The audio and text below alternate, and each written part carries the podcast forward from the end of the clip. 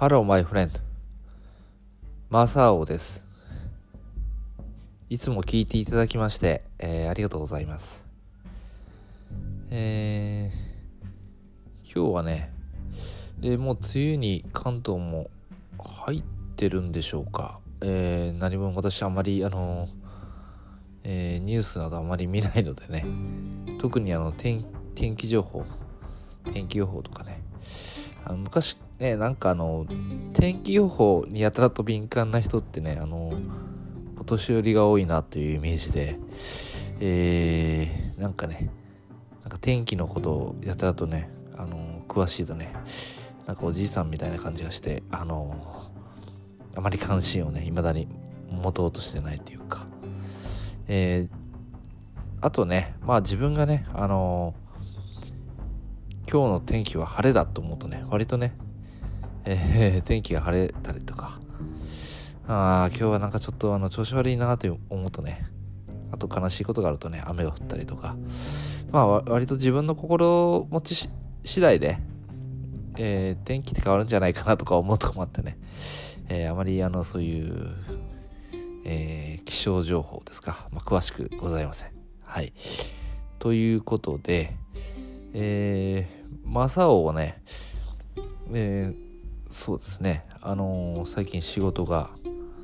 えーまた一段と忙しくなってるような、えー感がございます。はい。で、まあ今日はね、何を話そうかなとか思いながら、えーちょうどね、あの、これを話す前にね、ちょっと今日、あのーまあ帰ってきて、えー夕飯をとってから、あのちょっと YouTube を見てました。えーどんな何の YouTube 見てか見てたかというと、あのまあ、私、あの好きなねプロレス関連で、えーあの格闘王と言われたね前田明、えー前田明のチャンネルをね、あの結構見るのが好きで今日も見てました。であの前田明選手のねあのなんていうかな好きなところはねあの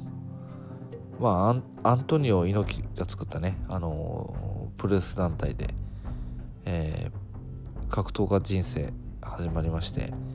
えーそこからねあのえーまあ UWF というね、えー新日本プロレス、まあ、もともといたね団体を飛び出して、えーそれを飛び出した理由もね自分の尊敬する、えーアントニオ猪木が、えー追放されそうになったから。で猪木が新しい団体を作るってことでその先兵としてね、えー新団体に行った。けど、えーいつまでたってもアントニオ猪木が来ないということでそれで、えー前田選手はね、えー先になんていうか UWF に集まったね他の選手らと、えーまあ独立的なねあのーまあ猪木来ないんだったら俺たちだけで何とかするよということで、えー独立します。ただ、えーまだねそれほどね知名度の低い、えー UWF というか前田選手の団体、えーまあ一応に人気プロレスラーのねあのタイガーマスクだった佐山悟選手とか前田選手とかな、まあ、その2枚看板でねやりましたがまあなかなかね資金力もないんで、えー宣伝力もございません。まあテレビもないのでねまあなかなかその運営は大変だったみたいです。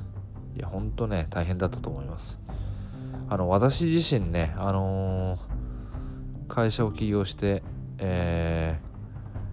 ーもうね今12年目、えーもうすぐ今年の7月でね決算迎えて13年目入るんですけどね。ほんとねできたばっかりってねお金がありません。えーまあそういうないところでどんどんまあやっぱ出費も重なってきますからね。ええでまああの前田選手の場合プロレスなんでねあのまあプロレスって言ってもやっぱ会場がないとレスリングできませんからはい、でやっぱその会場費を借りるっていうのもね相当なね負担になります。あのできたばかりの会社。でなおかつやっぱりえー、やっぱね社員さんとかねレスラー。あの生活するためにね、えー、そういう仕事してるわけですから、えー、ただねもうできたばかりの会社にねなかなかお金がなくてね。あの給与もねあの払うのも大変なんですよね。でやっぱ今日あの YouTube でね前田選手のその当時の話聞いてるとねもう社員の方に関して言うともう半年間かな給与が出ないと死活問題ですよね。で全国的なスターである猪木が来るとか言っていつまでたっても来ない。で連絡すると「いや俺はそんなことを言った覚えはない」と。えー、まあこれはね普通だったらね普通の人間だったらもうあのー、まあまた元いたところにね頼み込んで戻ろうとすると思うんですけど。けど前田選手はいやなんとかするよと。なんとかするするぞと思って、えー、奮闘します。はい、であのー、前田選手生い立ちがね結構ねあの過酷ですね。えー、まあ生まれてすぐですかね両親が、え、離婚して、え、父親に引き取られます。まあ、普通はね母親に、え引き取られることが多いんですが前田選手はねあのやっぱり根が優しい方なんだと思うんですよね。あのまあ母親はね俺がいなくてもやっていけるだろうけどこの父親は多分俺がいないと多分ダメだなと思ったみたいなねことを言ってましたよねそれで父親と、えー、生活するんですがなんとその父親ね、えー、前田選手を置いてねしょっちゅうあの、えー、韓国に行きます。でまあ遊びに行くとか言ってで向こうで、えー、女性を作りましてね。なんと向こうで、えー、子供も作り。で前田選手はね大阪でね住んでるのにまあほとんど韓国に行って前田選手はほとんどね若い頃10代はねえー、一人で家の中で一人でね、えー、過ごしてたそうです。うん、で本を読んだりして、えー、まあ空空腹ね食うもなんていうかな食べるの大変だったみたいですね。見てると聞いてると。いやほんとねやっぱけどやっぱりそういう中で育ったからやっぱり生きる力っていうのはね逆にえー、っとまあ身についたんじゃないんでしょうかね。で何かあっても何とかするぞと、まあ、そういう気持ちがあったからね。あの UWF えー奮闘するんですよね。ただやっぱり結果的にね一回あの解散のような形で、えー、自分たちがもともといたね新日本プロレスに復帰します。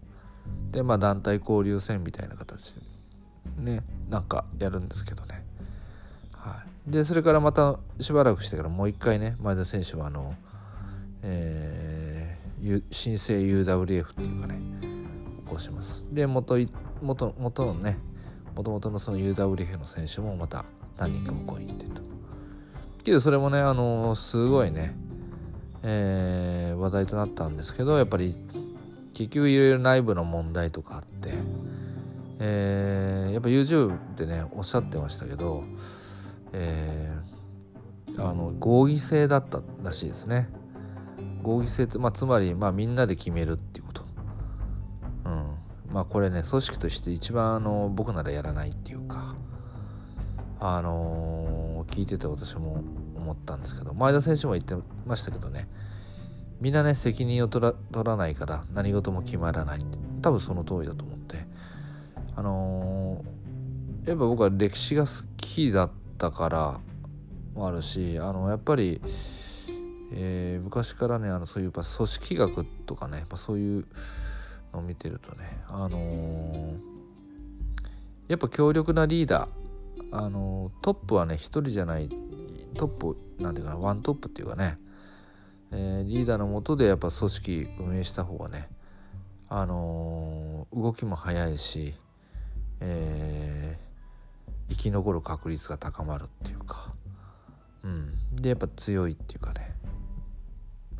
あのそれがやっぱこうトップが2人も3人もいたりとかお飾りとかねなるとね大体ね歴史見てると大体滅びますし、えー、やっぱ強力なリーダーのいる組織にね敗れますよね。うん、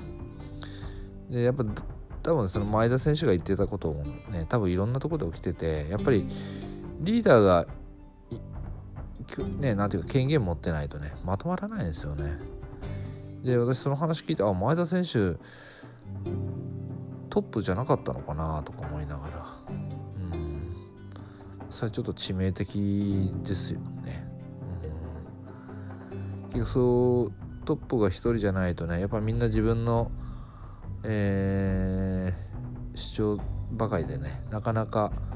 何かあるとね責任取らなくて「いやお前やれよ」「いやいやあなたがやった方がいいんじゃない」そんななっちゃいますよね。であの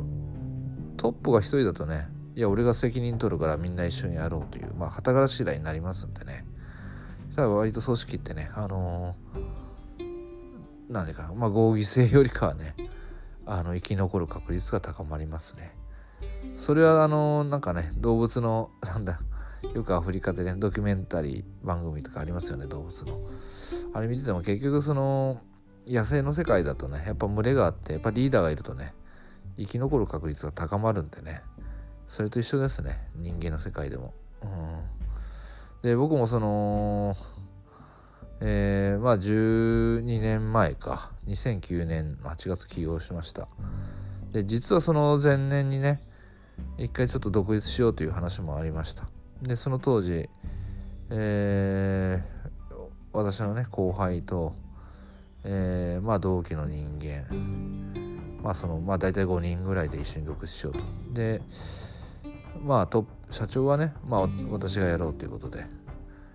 だったんですけど、えー、まあ計画して結構進んでたんですが、えー、まあ私と同期の人間がねあのー、なんていうかやなんていうかまあいろんなことでねあのもう起業する前からや意見がね、えー、合わなくて。まあもともとねあの何、ー、て言うかな。ちょっとタイプが違うんです。あの悪いやつじゃないんですけどね。うん。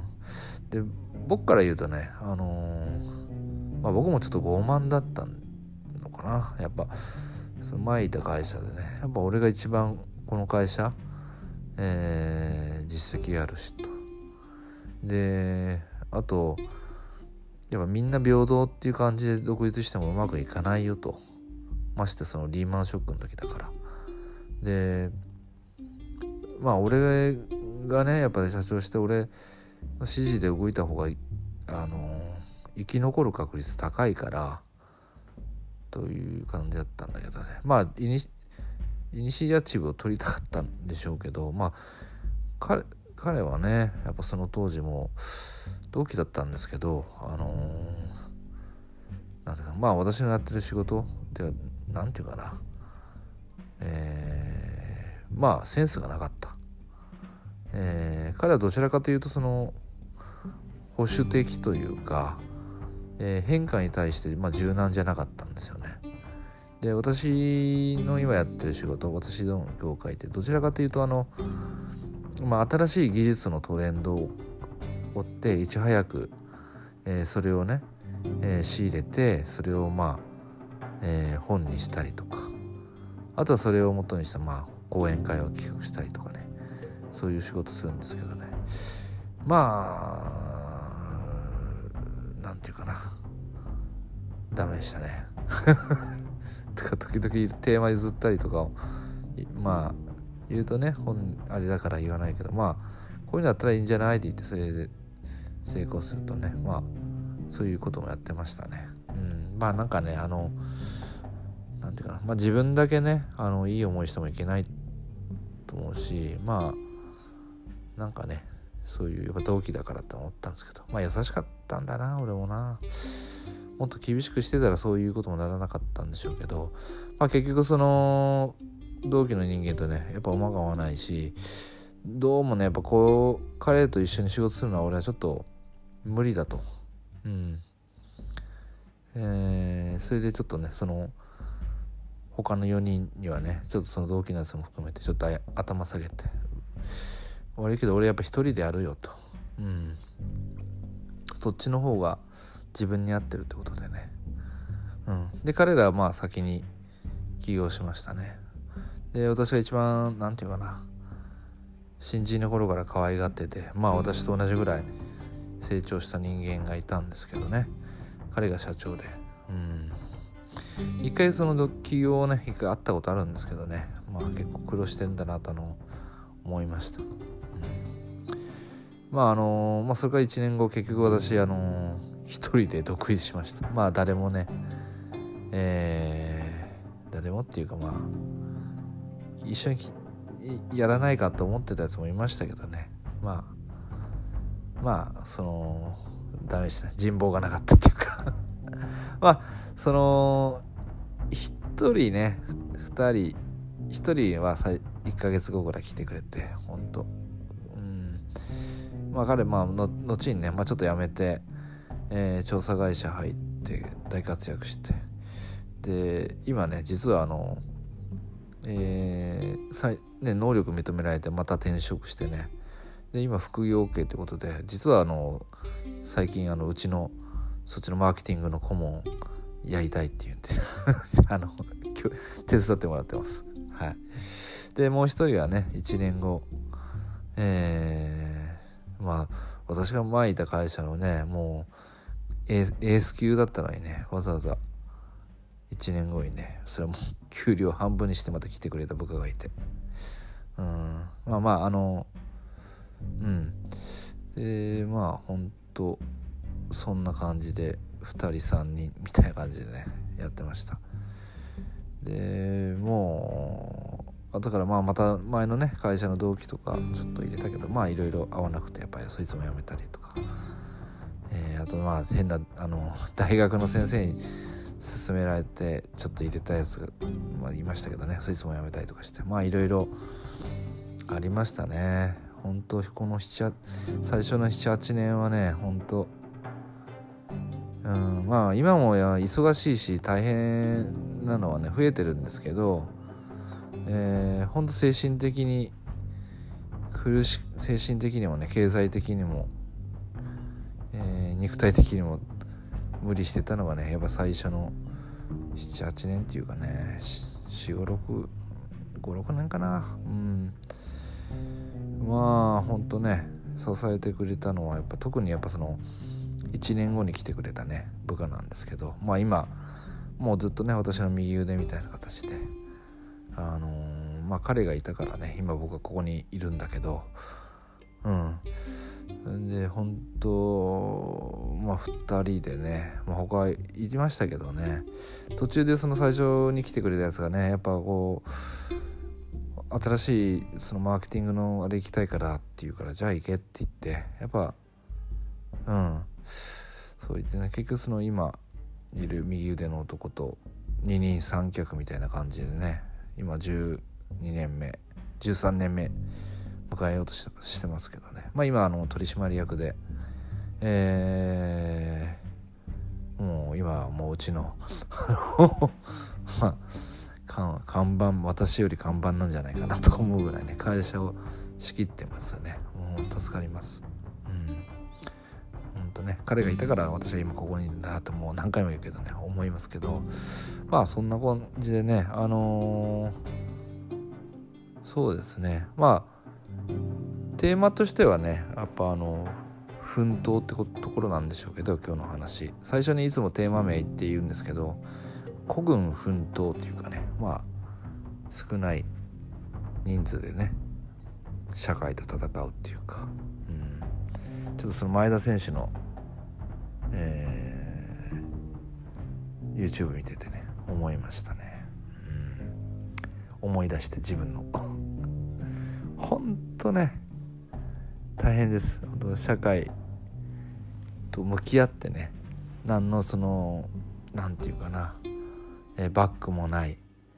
えー、ブランドもないお金もないえー、ほんとね最初はもう孤軍奮闘でした。うん。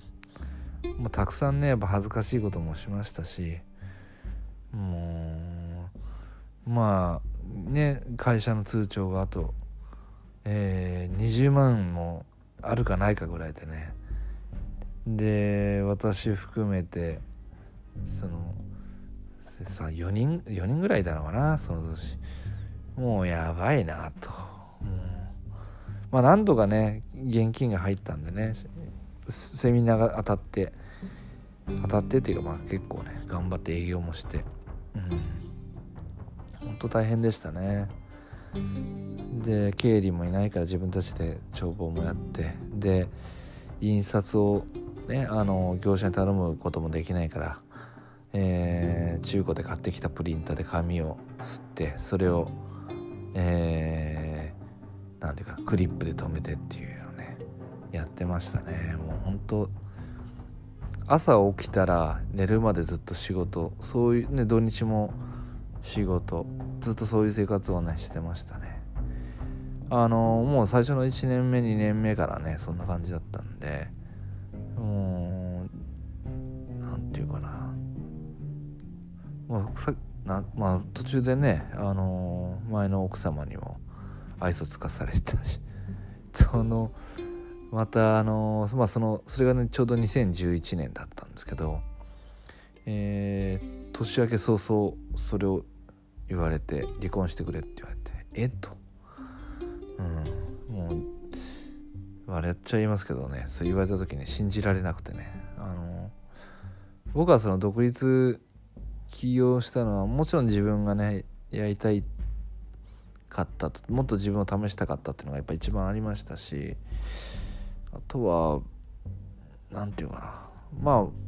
あね前の奥さんになんかいい思いをいつかさせてやりたいと思ってたとかあったんでね。それが支えだったんでね。がっくりきましたね。で聞いた瞬間気を失ってしまいました。笑っちゃいます。後にも先にも失神したのってね。その時とえー、麻酔なしでね。えー、膝をねメスで切手術というか切られて血がブワーって出た瞬間気をしたのその2回だけなんですけどね。いやーもう終わりましたでその2011年、えー、離婚宣告をされた後でねえー、まあ父親がね余命1ヶ月と一緒に言われてねそれもショックでまあいろいろとその若い頃からちょっとねあの父親とはね結構こう何て言うかないろいろ確執っていうかねそういうのあったんですけどまあそれも強かったですね。うん。まあ実はその起業する時ね前も話したかもしれないけど父親だけね応援してくれてずっとねなんか父親に反発して生きてきたんだけど自分をね一番応援してくれたのは父親だったっていうのがね皮肉というか。うん。今はねすごくね父親も起業家して起業してねやってましたからなんかすごくあの気持ちがわかるしあの思い返しますね。なんかいろいろとね。うん。それでまあそこそれが2つ目2011で3つ目あのー、その3月にね東日本大震災っていうのが起きてね。でその当時ねあの、プロレスじゃないけど我々もその会場を借りて、えー、講演会をやるってまあ、それでね現金収入を得ていたんですけどそれがほとんどねっていうかほぼ中止になりましてえー、もうあこれ潰れるなと 思いました。正直。うん。でまあほんとねけどなんとかしなきゃいけないと。もう正直もう支えだと思ってた人もねえー、帰ってもねいつもテレビ見ててただいまお帰りもなくなってね寂しかったですけど。けどもその部下もいましたからね。部下の生活を守らなきゃいけないとか。うん。それでまあ父親がねそうになったんでね。なんとかいい医者でいないかって探したりとかね。あとその自信がとどめで、えー、なんとかできないかと。もうその当時ね扱っていた達者さんの本をねいろんな方にこれどうでしょうかとかね。あとセミナーはもうこういう状態なんでっていうことでね。うん。本を売ったりあとその過去にやったねセミナー資料、えー、これ興味持ちそうな企業にね電話してこういうのありますけど、まあ、こういうご時世なんでねあの講演会とか参加できませんからっていうことでねちょっとったりとかねやってましたね。メールとかファックスとか電話とかして。もうほんとね踏んだり蹴ったりでしたね。あの2011年の3月。4月。うん。あの普段読まないんですけど珍しくね仏教の本とか読み出して。うん。でねもうなんかダイエットとかしたわけじゃないんですけどねもう7キロ痩せました。1ヶ月も経たないうちにね。うん。まあけどねその時思ったのはねあのー、絶対負けないと思ってね。うん。あのー、ていうかなやっぱ私の好きなねヒーローっていうか例えば三国志の曹操であっても、えー、まあ織田信長であってもねだ大体試練が来るんですよね。えー、曹操であれば、えー、自分の倍以上のね、えー、資金力とか、えー、人材とかね兵隊持ってる、まず袁紹という、えー、強敵を相手にした関東の戦いでのとかね、えー、織田信長であればそのやっぱり同じように3倍の敵があるね、えー、今川義元お迎えを打つ桶狭間の戦いってまあ私にとって東日本大震災時のね直後3月4月っていうのはね言うなれば関東の戦いでもあるしまあ桶狭間の戦いみたいなところで、えー、まあその当時いた特にその1年後に来たね、えー、A 君ですけど、まあえー、もう視力を尽くしてやりましたね。できることは。まあ他にもいたんですけどねあのまあまあ私と A 君ほどねパッションはなかったんでね。まあ彼なりに頑張ってくれたんですけど大変でしたねほんとでまあもうあかんかもしれないと思いながらまあえー、まあその貯金とかもねまんまないしまあ融資借りるかと。もう融資借りましたけど結局。うん。ああまた融資かって思ってまあ仕方ないと。まあ本当ダメになったらねこの家売ればいいと、まあ、ちょうど離婚も言われたしね。もう何もなくなる。全てなくなってゼロになるのかなと。うん。ということもちょっと思いましたけどただ負けたくないと。うん。視力を尽くしてやれることはやってそれでダメだったらもう仕方ないじゃないかとか。で絶対このねあのー、危機っていうかねクライシスを乗り越えれば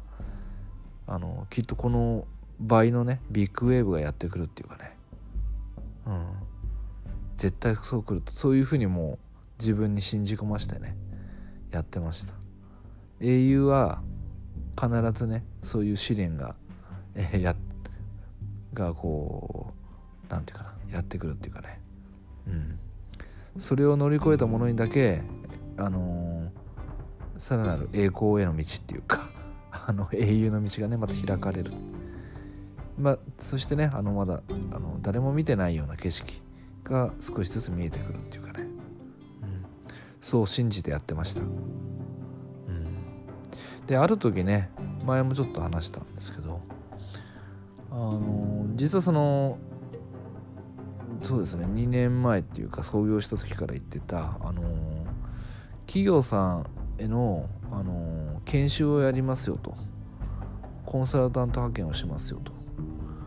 えー、で我々はそういう講師を持ってますよ。っていうことを、まあ、ずっとねいろんなところにあのミラーサイトみたいなところに載せたりとか無料のね広告載せれるとか載せたりとかしてたらました。そしたらたまたまね4月かな？いやいや3月のあったかな？うん。えー、その仕事がですね来たんです、うん、でちょうどねあの不思議な夢というかまあこれ誰もねあれですけどやっぱねあのー助けてやる気にという夢の中でね坂本龍馬に会いましてね。うん。そうしたら本当に来てですね。でそれもなんとですねえー、まあ日本のね製造業の頂点みたいなね日本で最初の製造業みたいな、え、会社、えー、まあ長崎にあります。ね、まあ宇宙宇宙なんていうかないろんなねいろんな重工業関連ですけどその会社から何のね、えー、つてもなくてたまたまうちの、あのー、ホームページを見て連絡したと。で聞いたらそのえー、まあヒューマンエラーっていうかねその製造業ですから工場がありますよね。その工場でえー、最近何人かね、えー、あのー、居眠りとかそういうのでちょっとやっぱ死亡事故が起きたらしくてそれでまあそういうのヒューマンエラーっていうんですけどそれの、えー、まあちょっと検証をやりたいと。でそのお客さんがね見たサイトっていうのが、まあ、実はうちが主催したやつじゃなくてですね他の会社が主催してたやつをうちがまあ、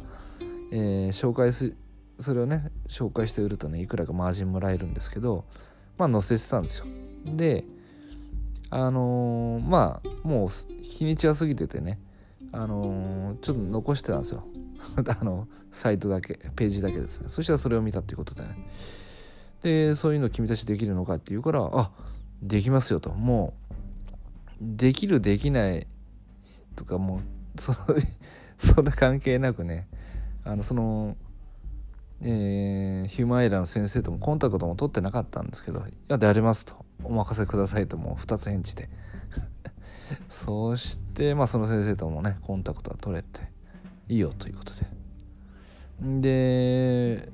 そのお客さんがねまあもうちょっとあるんですけどあのー、まあ実は君たちの会社以外にも2つぐらい声かけてると。東京のそういう専ね講師を派遣する。あそうですか。ってことで。じゃあまあ見積もり出してくれってことで。まあ見積もりも出しましたってことでね。えー、まあ金額としては結構な金額ですよ。あのこれぐらい出せるよっていうのでね。でその当時ねあの相場っていうのは私あんまり分かってはなかったんですから今考えればねまあ、妥当な相場だったんですよ。で相手がやっぱ100人規模っていうから、まあ、これぐらい1人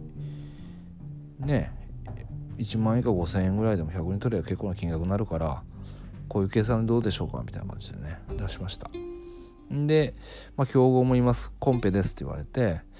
ああ参ったなーと。勝てるかな。もう勝てば本当いいんだけどなと思いながら。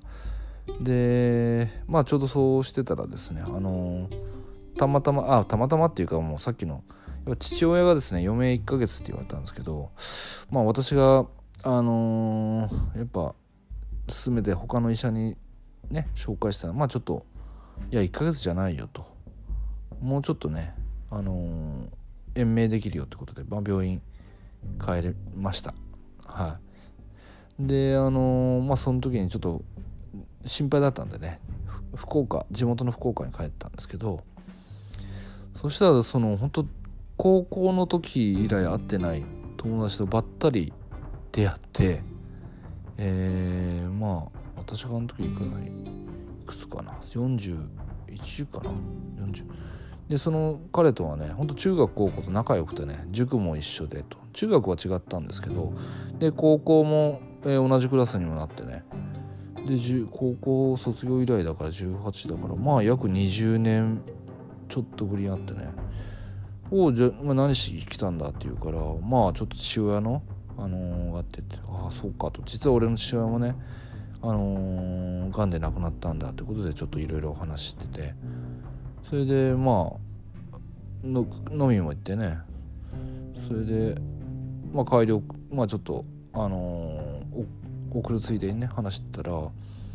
まあ実はちょっと今会社大変なんだよって話して。でお客さんは長崎なんだって言ったらその友達が「お前何してんだ」と「このまま帰るとか言ってるけどそんなキャンセルして長崎行けばいいじゃんって。うん。あの絶対行かなきゃいけないよって。だってお前初めての客だろって言って。いやそうだけどって。うん分かったってことでね。それで急遽スーツも持ってってなかったんですけど、えー、地元でスーツありますよね。あの新宿の小中とかああ いう感じ。で急遽買ってですね。それであの電話して担当の方にあのまあ、ちょっとあのえー、こっちの方にちょっと私地元がこっちでってことでもしよけるしければちょっとご挨拶行けませんかってことで、えー、急遽長崎に行きまして電車に乗って2時間3ん？これかなそしたらねまあ駅からまた結構な距離あったんですけどね。えー、行きましたね。でそして開口一番ねその担当の方に言われたのがね「いや須山君ああごめん名前言っちゃいましたけど私の正正雄さんあのいやいつもね東京のねこういう研修講師の派遣する会社頼むとねメールでしかやり取りしたことないと。でそういう東京の会社の方でわざわざ来てくれたのは君が初めてだ。こんなね西の辺境まで来てくれたってことでね。えらく喜ばれてですね。うん。そしたらですねあのコンペ勝ちました。うん。いや不思議ですよね。ほんとそのまあ龍馬さんが夢の中出てきた。ねその後出てきたでその20年ぶりにね会った高校の友達とかってほんとねあの不思議なんですけどね。でそのコンペ買って。でその結局ねその企業からね結局5回ぐらい研修の仕事もらって結構1本あたりがすごい金額なんでそれでですねあのもう、えー、廃業寸前というかもうちょっと死に体のね我々の企業はね息を吹き返しました。そのおかげで。もうねあのー、まあねコンペ勝った時ねあのー まあちょっと調子に乗ってちょっともう自腹でねまた長崎まで行きました。まあ父親にもね会いに行きたかったしそれでお礼行ってでどうしましょうかって話しましたね。うん。まあそれも良かったんでしょうね。5回も仕事もらって。はい、うん、でまあお礼に言いに行った時はねあのー、ちょうどね、あのー、長崎なんでね観光タクシーってことであの坂本龍馬に、えー、なんてあのー、関わりのある、まあ、史跡巡りみたいな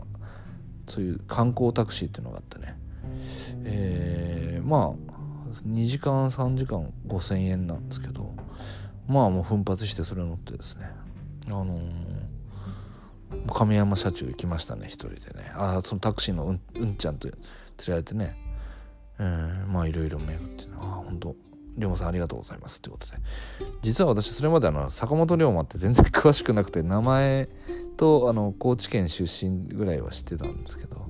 それで急遽ちょっとねあの地元のそういう本屋でねそういう龍馬にの生涯みたいな本を読みながら見てね。ああと思ってね。ほんでまあそれからねやっぱ数年後あの仕事でまあ高知大学行くことがあったんですけど桂浜とかも行きましたし本当ね感謝してますね。まあたまたまそういう夢を見ただけで別になんかこうスピリチュアルなことではないとは思うんですけど、うん、ただまあ読んでるとねあなんか結構俺に似てるなとかね写真がなんか目のところが俺と似てるなとか勝手にね思い込んでるだけですけどね、うん、であのまあ龍馬もねビッグマウスだったということで。ああその話をしたね。あの友人が「ああ本当一緒ですね」とか言ってね。で龍馬の誕生日が1月3日で私の誕生日が1月30日。で勝海舟の誕あの龍馬のねあの師匠にあたる人が1月30日で私と同じ誕生日でね。で私がたまたまこっち来たね、えー、住んでるとこの近くがあるんですけど、まあ、勝海舟が関わってるね。できた大学ってね。なんかね縁があるんでしょうね。うん。で昔からね僕あの竜の絵を描く。竜と馬を合体した馬なんていうかな絵を描くのが好きでね。子供の頃。不思議でしょ？こうね。竜の馬っていうことでね。うん。まあそれで坂本龍馬の、えー、意味名がね、えー、直成って言って私あの初恋の女性というかね憧れの女性が直子さんだったんでねまあどうでもいい話ですけどね。ということであとね共通点がねあの10歳までおねしょをしてたっていうのが言っててあ俺も10歳までしてたなと思ってね。もうこれこれちょっともうもうね遠い昔だからその当時はねうんあれでしたけどね。修学旅行が怖かったですけどね。まあ大丈夫だったんですけど。なんかねあってね。妙に龍馬に親近感を持ってえー、しましたね、の感謝です。もう全てに感謝。龍馬さんありがとう。であとその友人ね。たま20年ぶりに会った友人、うん、もうそれがあったからね会社潰れませんでしたね。うん。まあ奥さんとは結局その後実はちょっとまあね父からあのもう離婚してあげろと言われて分かったってことで。うん。まあ辛かったですね。うん。今もなんかねあのその頃思い出すと結構まあそういうのは辛かったですね。あとはえー、まあただね何かを失ったけど何かを得た、まあ、会社、まあそこにいたじね一緒についてきた仲間たちを守れたしまあ父親は失いました。まあ家族を失いましたね僕は結局。うん。まあけどなんか歴史上の英雄もねやっぱそういう家康もそうですよね。途中であの自分の奥さんと最愛の息子を亡くしたりとか。で彼もねやっぱこう子供時代からね孤軍奮闘してて。うん。だからね小さい頃からそういう逆境と向き合ってたからね家康は強かったんだと思うし多分信長も曹操もね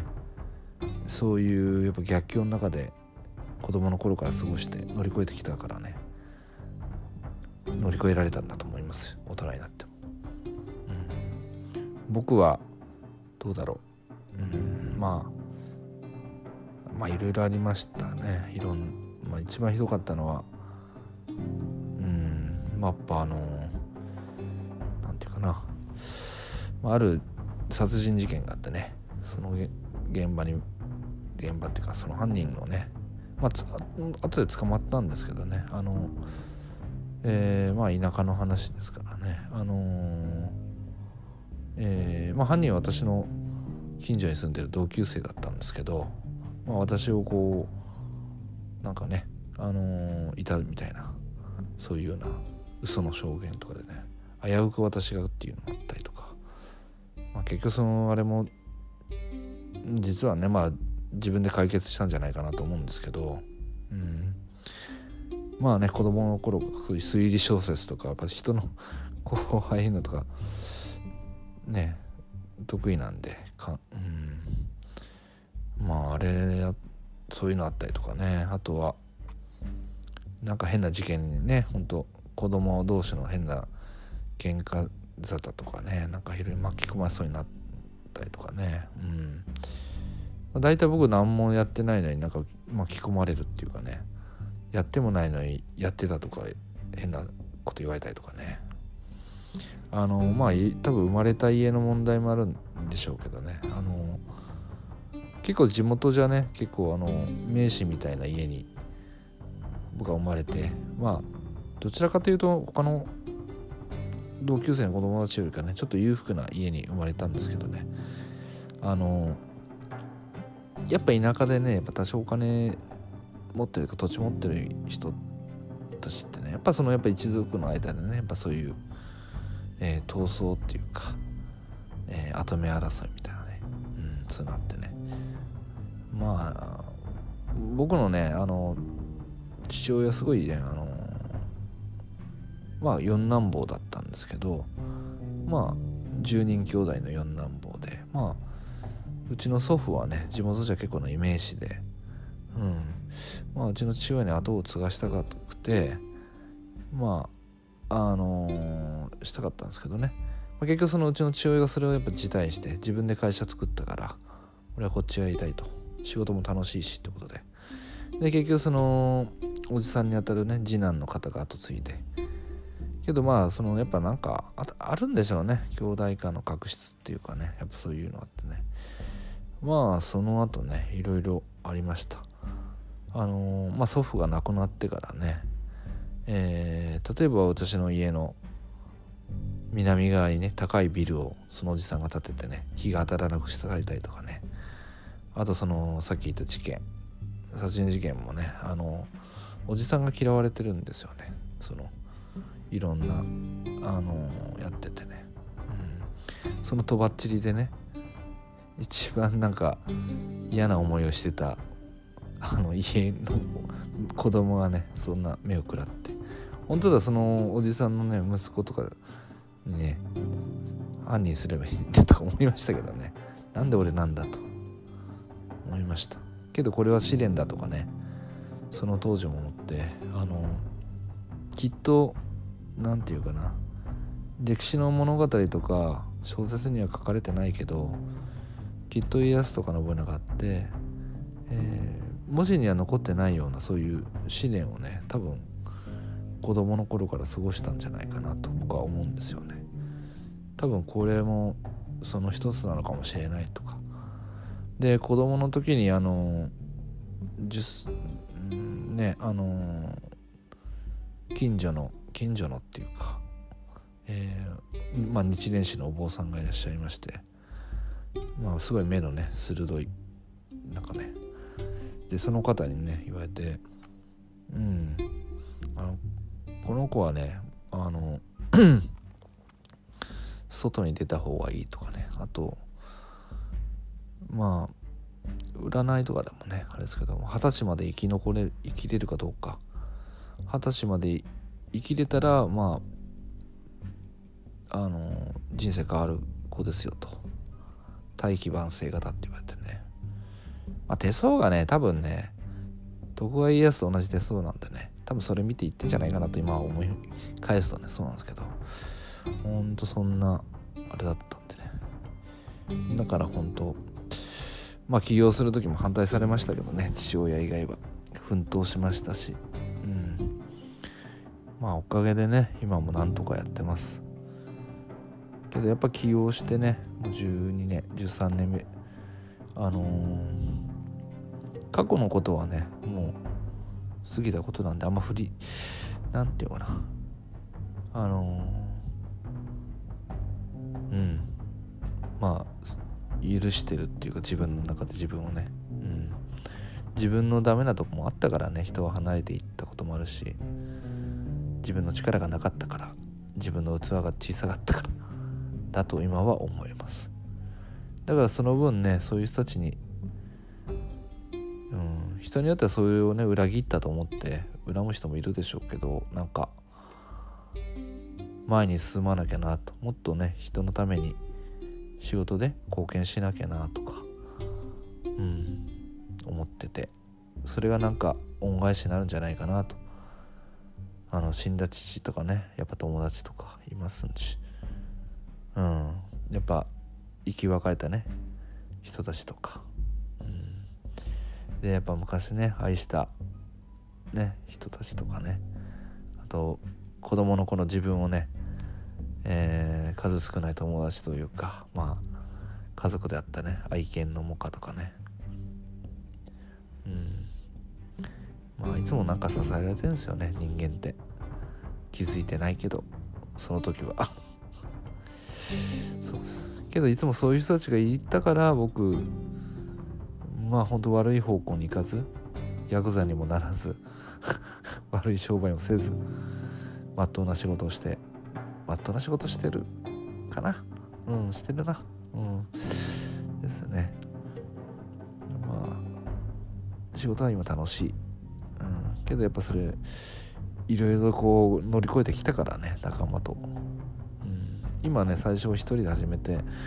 今会社もね、えー、9人ぐらいになりましたし